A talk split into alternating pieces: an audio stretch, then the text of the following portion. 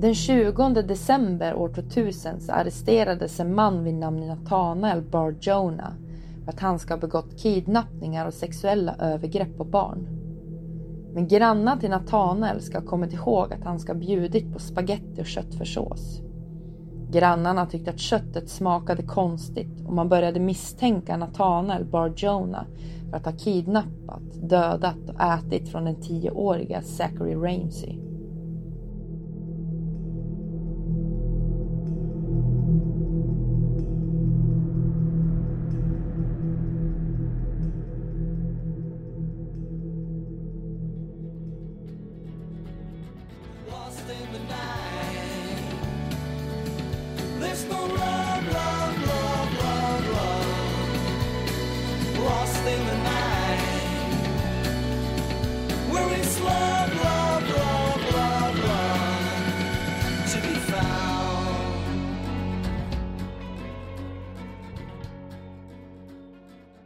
Hej och välkommen till ett nytt avsnitt av Lägerelden. I detta avsnittet ska vi prata om kannibaler. Och vi fortsätter där vi slutade. Om Natiel Bar Jonah. Berättas av Josefin Stark.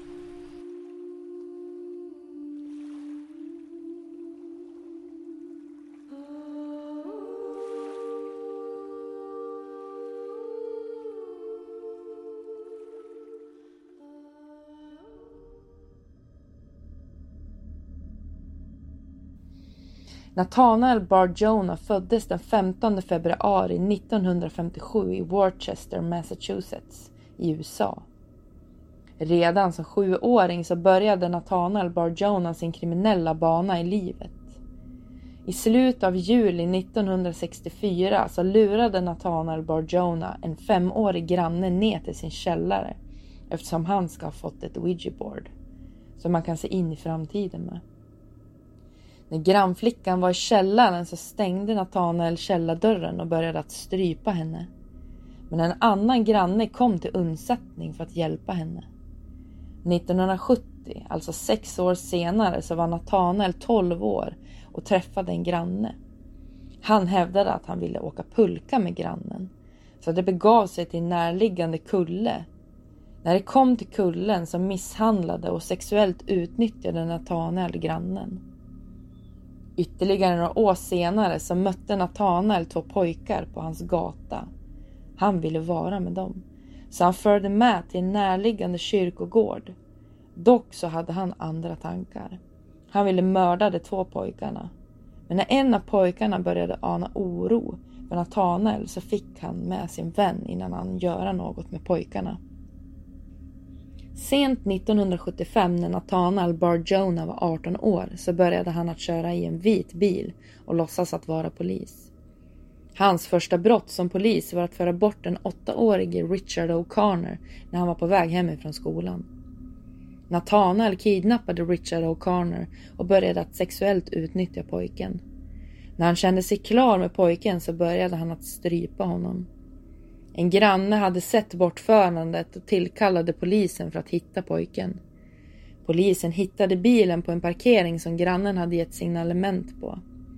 Richard O'Connor hittades blodig, hade gjort ifrån sig på grund av de sexuella övergreppen och var nära på att dö, men han klarade sig. Några dagar före sin gymnasieexamen körde Brown till närliggande Hartford, Connecticut och återigen som polis förde han bort en nioårig flicka. Men efter att barnet började kräkas och krampa och misshandeln körde han upp på en trottoar och kastade ur flickan ur bilen. Ett närliggande vittne såg händelsen och fick Browns registreringsskylt, vilket ledde till att han greps. Detta övergrepp kom aldrig fram till Browns kriminalvårdstjänsteman och han släpptes från villkorlig frigivning i maj 1976 för sitt tidigare bortförande och sexuella övergrepp av O'Connor. När Browns provanställning var över fick han ett brev där han tackade för hans samarbete. Den 24 september 1977 övertygade Brown, som påstod sig vara en hemlig FBI-agent, två pojkar som kom ut från White City Cinemas i Shrewsbury, Massachusetts, att gå in i hans fordon. Han transporterade sedan pojkarna till ett avskilt område där han handfängslade och sedan torterade dem. Efter att ha hoppat upprepade gånger på bröstet på en av pojkarna trodde Brown på 170 kilo att han hade dödat honom och körde sedan iväg med den andra fortfarande i liv i sitt bagageutrymme. Den första pojken återfick dock medvetandet och lyckades hitta hjälp, vilket ledde kort därefter till Browns arrestering. Den andra pojken hittades fortfarande vid liv i bagageutrymmet. För det här brottet dömdes Browns för mordförsök och fick maxstraffet på 18 till 20 års fängelse. Brown överfördes sedan till Bridgeware State Hospital. Senare samma år beslutade Superior Court-domare Walter E. Steele att Massachusetts hade misslyckats med att bevisa att Barjona var farlig och han släpptes innan han förflyttades till Great Falls, Montana. Under denna tid anförtrodde bar Jonas sina psykiatriker att han fantiserade om att föra bort, döda och äta barn. Den 9 augusti 1991 bara en månad efter att han släpptes ifrån Bridgeware State Hospital observerade Barjona en sjuårig pojke sitta ensam i en bil utanför ett postkontor i Oxford, Massachusetts. Barjona, som vägde 125 kilo vid den tiden, gick in i fordonet och satte sig på pojkens bröst. Några vittnen tillsammans med pojkens mamma observerade händelsen och sprang till pojkens undsättning, vilket fick Barjona att fly en officer kände igen Barjonas beskrivning från över 15 år tidigare och han arresterades senare för attacken. Först hävdade Barjona att han gick in i bilen för att komma undan regnet, men erkände senare att han hade för avsikt att döda pojken och för attacken dömdes Barjona till skyddstillsyn i Montana. Den 6 februari 1996 lämnade tioårige Zach Ramsey sin lägenhet vid 7.34-tiden för att gå till skolan och tog sin vanliga skolväg genom en gränd nära 400-kvarteret på 4th Street North. Ramsey bar en blå jeansjacka med gröna ärmar, en blå fotbollströja med hans efternamn tryckt på baksidan med guldbokstäver, stentvättade jeans och svarta high-top sneakers. En familj på tre som bodde i en lägenhet i gränden rapporterade att de såg Ramsey där på morgonen och rapporterade också att de såg en benvit fyrdörrars bil nästan köra över honom. Ett annat vittne rapporterade att han såg Ramsey stå i gränden och att han verkade vänta på någon. Ännu ett vittne som bodde nära slutet av gränden rapporterade att han såg Ramsey nödställd med en fet vuxen man som följde efter honom några meter bakom omkring klockan 7.45. Ett vittne rapporterade att han såg Bar Jonah stå bredvid en soptunna i gränden redan klockan 7.15 på morgonen medan han tog ut soporna. Han var klädd i en marinblå polisliknande jacka samma vittne rapporterade också att han såg Ramsey gå in i gränden och senare att Bar Jonah fortfarande stod bredvid soptunnan. Någonstans mellan där gränden skär in i Sixth Street och kommer ut vid Seventh försvann Ramsey och han hittades aldrig. Trots invändningarna från Ramseys mor förklarade en domare honom död 2011. Polisutredningen som genomfördes flera år efter att Ramsey försvann visade att Barjona hade tillgång till sin mors benvita fyrdörrars Toyota Corolla från 1978, samma dag som pojken försvann och hans mor och bror var utanför stan på en begravning. Det fastställdes dessutom att Barjona inte hade arbetat den 6 februari 1996 och inte heller de närmast föregående dagarna. När de letade igenom Barjonas lägenhet hittade detektiver en lista med pojknamn som inkluderade tidigare offer och en Zachary Ramsey, följt av ordet död. Dessutom hittades dussintals tidningsurklipp i Bar Jonas lägenhet efter Ramsey-fallet. En tidigare rumskamrat till Bar Jonah beskrev att han hade hittat kläder i sin lägenhet som verkade matcha det som Ramsey hade på sig dagen han försvann, förutom blodiga handskar. En annan rumskamrat och andra hävdade att Barjona ibland spontant tog upp pojken i samtal. Utredarna hittade också anteckningsböcker med till synes godtyckliga tecken som ansågs vara kodad skrift. Med hjälp av FBI och efter månader av ansträngning avkodades skriften i anteckningsböckerna och beskrev Barjona att tortera och äta barn. Det fanns också makabra recept som involverade barns kroppsdelar. När detektiver besprutade Bar-Jonas garage med en fosforkemikalie medan de undersökte hans inblandning i Ramseys försvinnande dök ordet Tira upp. Vilket fick myndigheterna att tro att Barjona kan ha varit ansvarig för bortförandet av James Tera, en pojke från Massachusetts som kidnappades den 23 augusti 1973. Teras kropp upptäcktes den 25 augusti 1973 i Rinch, New Hampshire, utanför väg 119. En obduktion visade att han hade blivit våldtagen och strypt. Barjona arresterades igen 1999, först för att ha utgett sig som en polis. Efter att ha genomsökt hans hem och bland annat hittat många bilder på barn, utklippta ur tidningar och ett ben som identifierades som tillhörande en ung, okänd man åtalade Montana-polisen Barjona för kidnappning och sexuella övergrepp samt kidnappningar och sexuella övergrepp på tre andra pojkar och mordet på Zack Ramsey. Åklagaren meddelade att det skulle begära dödsstraff. Barjona åtalades för bortförande och ofredande av tre pojkar och dömdes för kidnappning, grov misshandel och sexuella övergrepp inklusive anklagelser om att han hade torterat en av pojkarna och hängt honom i taket.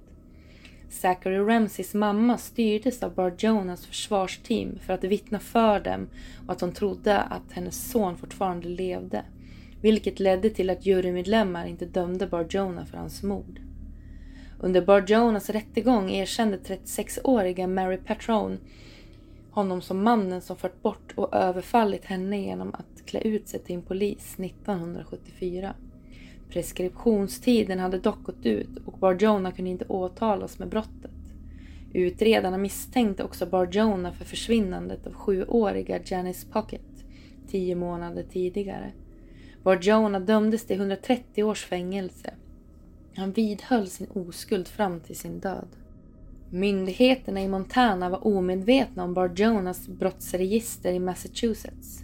Ett faktum som citerades av aktivister som kampanjerade för att tvinga före detta sexbrytare att registrera sig. I december 2004 avslog Montanas högsta domstol Barjonas överklaganden och fastställde domen med 130 års fängelsestraff. Bar Jonah hittades inte reagerande i sin fängelsecell på morgonen den 13 april 2008. Han hade varit vid dålig hälsa och hans obduktion fann betydande nivåer av kolesterol i hans artärer och en hjärtinfarkt var den fastställande dödsorsaken. Barjonas tidigaste intresse för smaken av mänskligt kött kan spåras till hans barndom. Från och med ungefär sex års ålder plockade han i sina sårskorpor tills det blödde och fortsatte sedan med att suga på blodet ifrån såret. Hans lärare på Webster Elementary School ringde hans mamma flera gånger för att meddela henne att hennes sons vana var upprörande för lärare och elever. När han fängslades i Montana State Prison såg många av vakterna honom utföra samma sak. En vakt rapporterade att när Barjona väl hade sårskorpan i munnen att han verkade ha sex. Medan han satt i fängelse vid Bridgeware State Hospital anförtrodde Barjona sina psykiatriker om sina mordiska och kannibalistiska idéer. En av hans terapeuter noterade Browns sexuella fantasier, bisarra till sin natur, och beskriver tortyrmetoder och sträcker sig till dissektion och kannibalism. Och återigen uttrycker en nyfikenhet på smaken av människokött. Även om Barjona var känd för att vara en glupsk ätare som vägde över 140 kilo och visade ekonomiska uppgifter att han inte hade gjort några betydande inköp i mataffären på nästan en månad efter att Ramsey försvann. Men han hade ju kunnat betala för alla matvaror med kontanter eller ha varit välfylld med mat och kött. Efter Ramseys försvinnande började Barjona också hålla cookouts där han rapporterade servera hamburgare, spaghetti chili, köttpajer, kassler och liknande till gästerna. Vid många av dessa tillagningstillfällen berättade ett antal personer för Barjona att köttet hade en speciell smak. Barjonas svar var att han hade gått på hjortjakt och använt hjortkött i disken.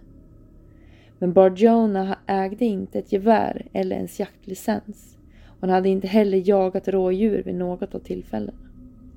Till en kvinna som berättade för Barjona att hon tyckte att smaken av hans kött var motbjudande svarade att han personligen hade jagat, dödat, slaktat och slagit in köttet av rådjuret. Han skulle senare anklagas för att ha använt denna kvinnas son. I Bart Jonas lägenhet hittade detektiver också ett antal recept på barns kroppsdelar med föraktfulla titlar som Liten pojke potpaj eller French fried kid och fraser som Lunch serveras på altanen med rostat barn. I de avkodade journalerna ah, hänvisade Barjona också till att servera dessa recept till grannar. Dessutom hittades hår inuti en köttkvarn i hans lägenhet. När håret testades för DNA visade det sig att det tillhörde en afroamerikansk man. Men det tillhörde inte Ramsey. Hårets DNA skilde sig också från det benfragment som hittades i Barjonas garage. Som inte heller tillhörde Ramsey.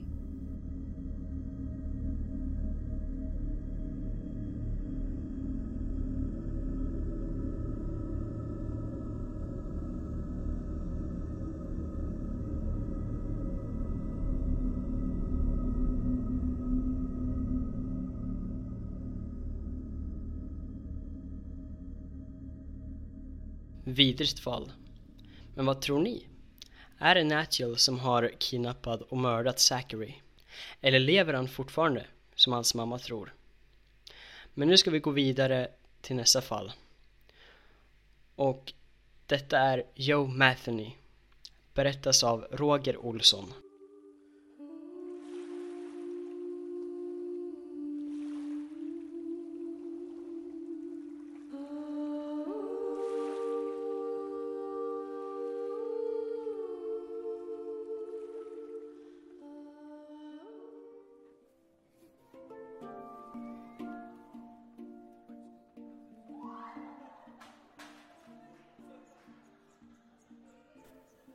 Joseph Roy Joe Metheny föddes den 2 mars 1955 i Baltimore, Maryland, USA. Joes barndom beskrivs som deprimerande då hans pappa var alkoholist och körde ihjäl sig 1961 när Joe endast var sex år gammal. Även hans mamma försummade Joe och hans andra fem syskon då hon oftast jobbade dubbelskift. Eftersom Joes föräldrar inte riktigt kunde ta hand om deras barn så skickades Joe och de andra syskonen till olika fosterfamiljer.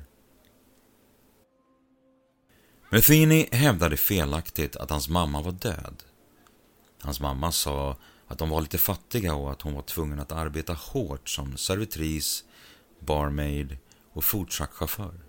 Men hon hade gett sina barn ett normalt familjeliv och barnen hade aldrig gått hungriga eller satts in i andra familjer, som Metheny hade hävdat.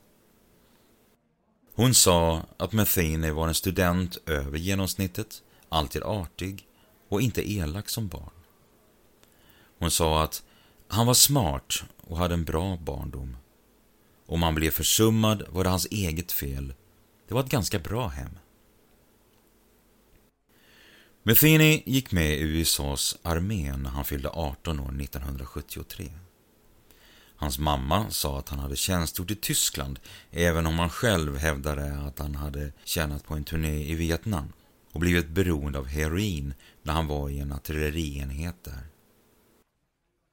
Hans mor sa att hon inte hade något minne av att han tjänstgjorde i Vietnam och omständigheterna kring hans tjänst rapporterades som overifierade i pressrapporter. Amerikanskt engagemang i Vietnam hade upphört vid den tiden. Metheny kontaktade sällan sin mamma efter att han gick med i armén. Hon sa, han fortsatte bara sväva längre och längre bort. Jag tror att det värsta som någonsin hänt honom var droger. Det är en sorglig, sorglig historia.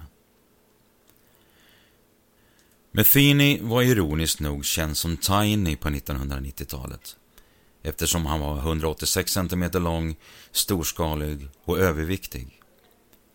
Han hade tillbringat en tid på barer, levt med grupper av hemlösa män i provisoriska läger i södra Baltimore och spenderat nästan alla sina pengar på crack, kokain, heroin och sprit. Men han hade ett fast jobb som gaffeltruckförare och beskrivs allmänt som intelligent, vältalande och mycket väluppfostrad.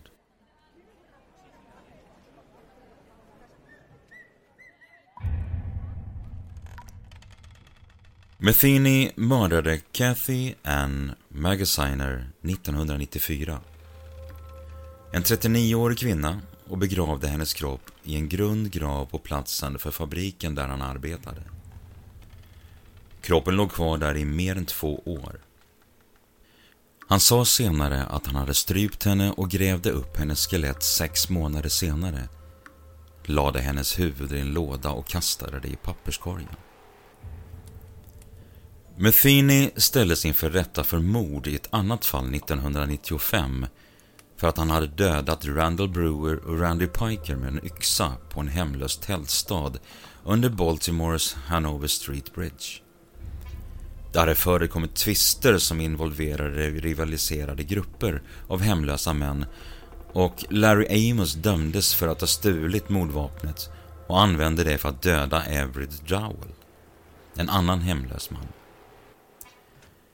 Kropparna upptäcktes den 2 augusti 1995, samma dag som Dowell dödades. Amos arresterades och anklagades för första gradens mord och erkände sig skyldig till den mindre anklagelsen om dråp. Han släpptes efter att ha avtjänat ett år och nio månader av ett tvåårigt straff. En jury drog slutsatsen i juli 1996 att det inte fanns tillräckligt med bevis för att döma Metheny för att ha mördat Brewer och Piker. Men han sa senare att han var skyldig till dessa mord.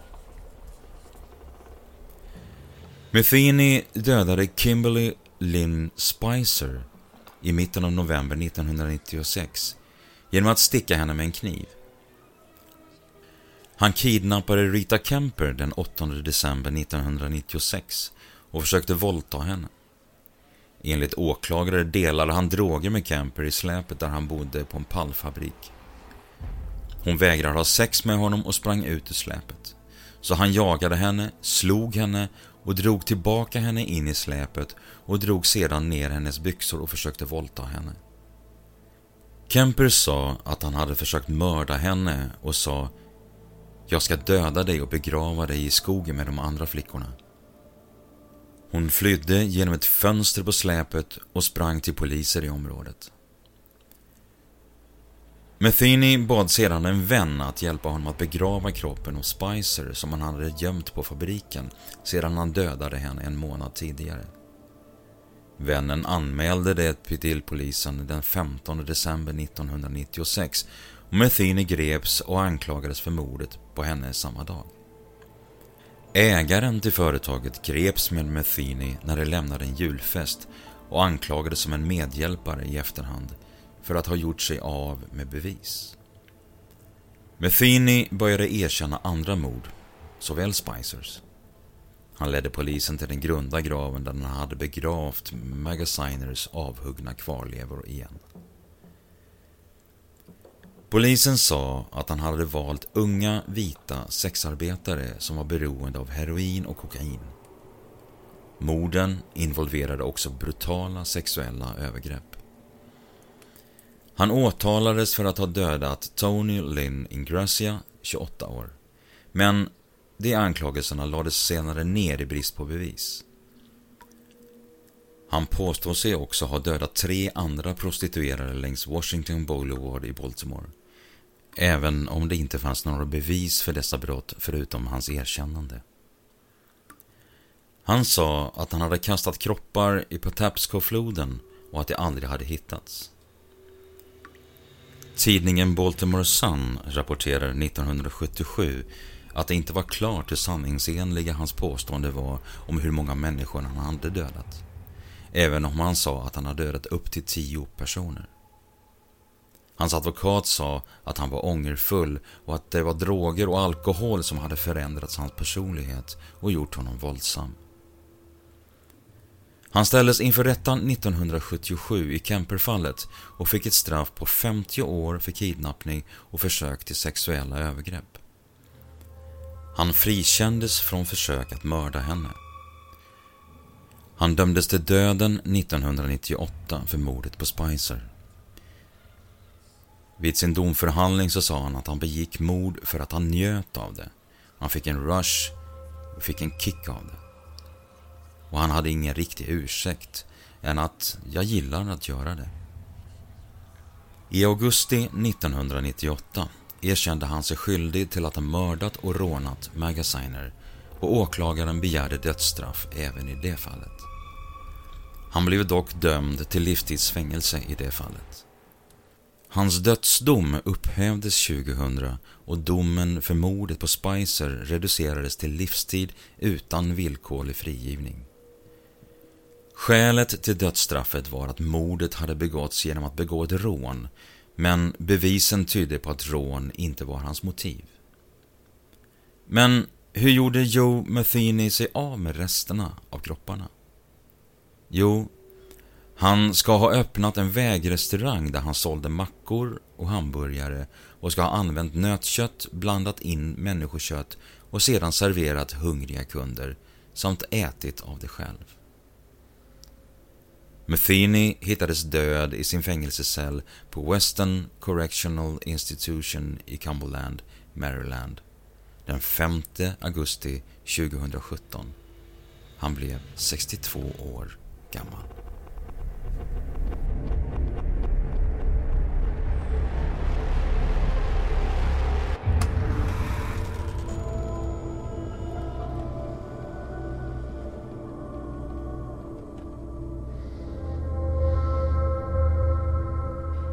Klassiskt fall. Men väldigt obehagligt att han sålde det till andra omedvetna kunder.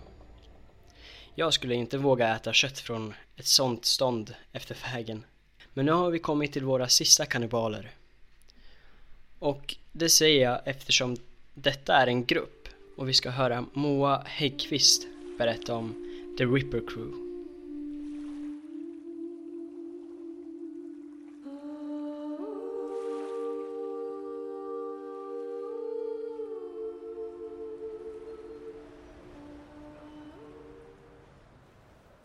Den 2 juni 1981 hittades en kvinna vid namn Linda Sutton död på ett fält i Villa Park, Illinois. Linda hade mördats på ett brutalt sätt. Hon hade blivit stympad och hennes vänstra bröst hade blivit amputerat. Ungefär ett år senare, den 15 maj 1982, fördes Lorraine Borowski bort precis när hon skulle öppna mäklarens kontor där hon arbetade. Hennes kropp upptäcktes fem månader senare på en kyrkogård i Clarendon Hills. Eftersom det hade gått så lång tid sedan döden tillträdde så visste man inte vad Lorraine Borowski hade dött av. Två veckor senare, den 29 maj, rapporterades Sue Mark försvunnen från Hanover Park i Cook Country. Hennes stympade kropp återfanns i Barrington den 30 september. Drygt två veckor efter att Sue Mark hade blivit bortförd så gick Angel York på gatan när plötsligt en skåpbil kom och ett par män drog in henne i bilen. Väl i bilen så sattes handbojor på henne och sedan skars hennes ena bröst bort.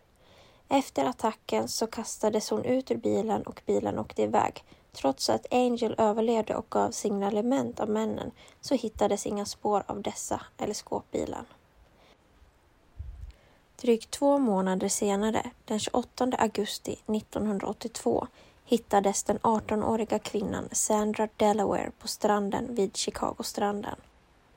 Hon hade blivit knivskuren, strypt och hennes vänstra bröst amputerats. Den 8 september hittades 31-åriga Rose Davids i en gränd efter att ha fått nästan identiska skador som Delaware. Den 6 oktober 1982 sköts den 28-åriga Rafael Tirado, en lokal knarklangare och hans vän, den 18-årige Alberto Rosario, vid en telefonkiosk i en slumpmässig drive-by-skjutning. En bil stannade och öppnade eld mot Tiradio och Rosario och träffade dem båda. Rosario överlevde sina skador medan Tirado dog av för sina skador på ett sjukhus. En månad senare begicks det sista brottet av detta gäng. Deras offer, Beverly Washington, hittades vid ett järnvägsspår den 6 december. Utöver andra skador hade hennes vänstra bröst amputerats och hennes högra bröst var svårt skuret.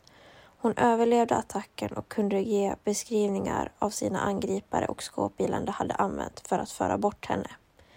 Nu hade polisen alla bevis för att gripa de fyra misstänkta. Dessa var Robin Getch, Andrew Kokoralis, Thomas Kokoralis och Edward Spreitzer. När Gerst först greps var han tvungen att släppas eftersom polisen inte hade tillräckligt med bevis för att koppla honom till brotten.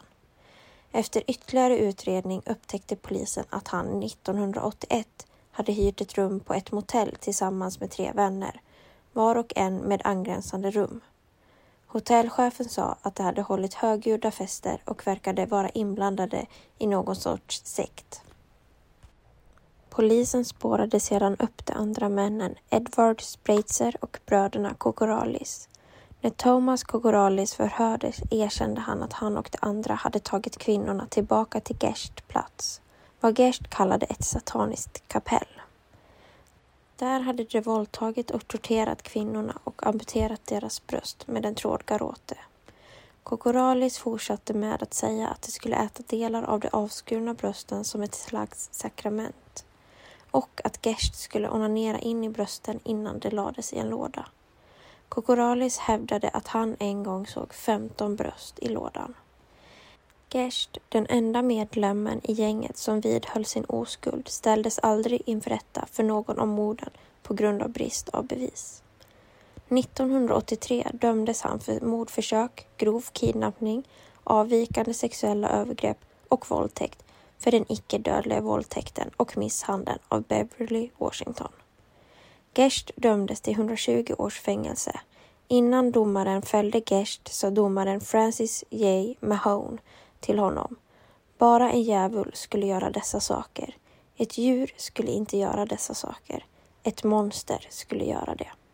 Han påpekade att Gerst hade lämnat Washington för att dö och hade turen att ställas inför rätta för mord.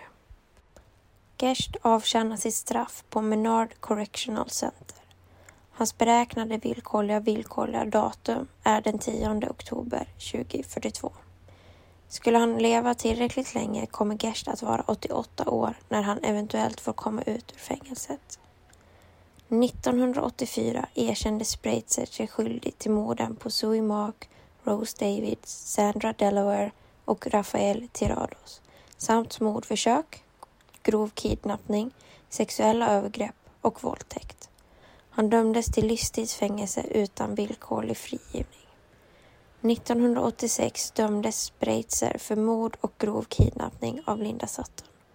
Åklagaren yrkade på dödsstraff. Under straffläggningsfasen hävdade Spreitzers advokat Carol Anifson att han var omogen, impulsiv och förenklad och följde order från gängets ledare, Robin Gerst. Hon beskrev honom som en ensam person som skulle göra nästan vad som helst för att behaga sin vän. Åklagaren beskrev Spreitzer som varje kvinnas mardröm och kallade gänget fega vesslor som strövade i flockar för att förgripa sig på kvinnor. Spreitzer dömdes till döden. 1985 dömdes Andrew Kokoralis för mord, grov kidnappning och våldtäkt i samband med Rose Davids död. Åklagaren yrkade på dödsstraff. Under domen sa Andrews advokat att hans klient hade varit en efterföljare, men inte en arrangör, inte drivkraften i Davids mord. Juryn skonade Andrews liv efter att ha överlagt i 90 minuter och han dömdes till livstidsfängelse utan villkorlig frigivning. Den 18 mars 1987 dömdes Andrew för mord och grov kidnappning i samband med Lorraine Borowskis död. Han dömdes till döden den 30 april 1987 och avrättades genom en dödlig injektion den 17 mars 1999. Han tackade nej till en sista måltid. Andrews sista ord var till familjen Borowski. Jag är verkligen ledsen för er förlust. Jag menar detta uppriktigt. Han citerade sedan verser från de bibliska böckerna Exodus och Ordspråken och tillade Omvänd er, ty himmelriket är nära. Grekiskt ortodoxa den ortodoxa kyrkan försökte utan framgång hindra Andrew Kokoralis från att bli avrättad. Demetrios Kantsavelos, vid den tiden kansler, senare biskop i den grekisk-ortodoxa metropolen Chicago, blev en antidödsstraffsaktivist som ett resultat av avrättningen och hjälpte till att lobba för att få ett slut på dödsstraffet i staten. 2003 omvandlades Spreizers dom till livstidsfängelse utan villkorlig frigivning efter att guvernör George A. Ryan omvandlade straffen för alla på dödscell i Illinois. Andrew Kokoralis var för övrigt guvernör Ryans enda avrättning, drygt två månader efter hans administration. Andrew var också den sista fången som avrättades i Illinois nästan 12 år innan guvernör Pat Quinn undertecknade lagstiftning för att avskaffa dödsstraffet den 9 mars 2011 och omvandlade 15 dödsdomar till livstidsfängelse utan villkorlig frigivning. Thomas Kokoralis dömdes för mord och våldtäkt i Lorraine Borowskis död. Som belöning för sitt detaljerande erkännande dömdes han till livstidsfängelse utan villkorlig frigivning. Efter överklagande upphävdes Thomas dom för våldtäkt och han vann en ny rättegång mot sin morddom. Istället för att ställas inför en ny rättegång erkände Thomas sig skyldig till mordet på Borowski i utbyte mot ett 70-årigt straff. Anklagelserna för mordet på Linda Sutton avfärdades som en del av prövningsavtalet. Thomas var planerad att bli villkorligt frigiven den 30 september 2017 men nekades frigivning efter att han inte hittat en godkänd bostad. Han släpptes från fängelset den 29 mars 2019.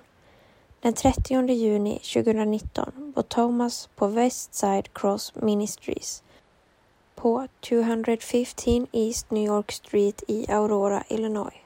I en intervju med WBBM TV proklamerade Thomas sin oskuld och sa Alla tror att jag är ett monster. Jag är inte ett monster.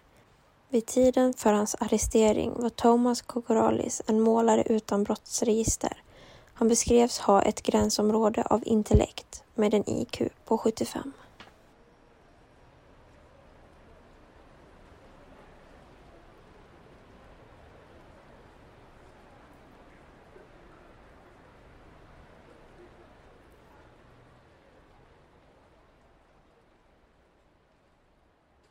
Ja, efter ett långt återseende av våra kannibaler så är det dags att avrunda detta avsnittet.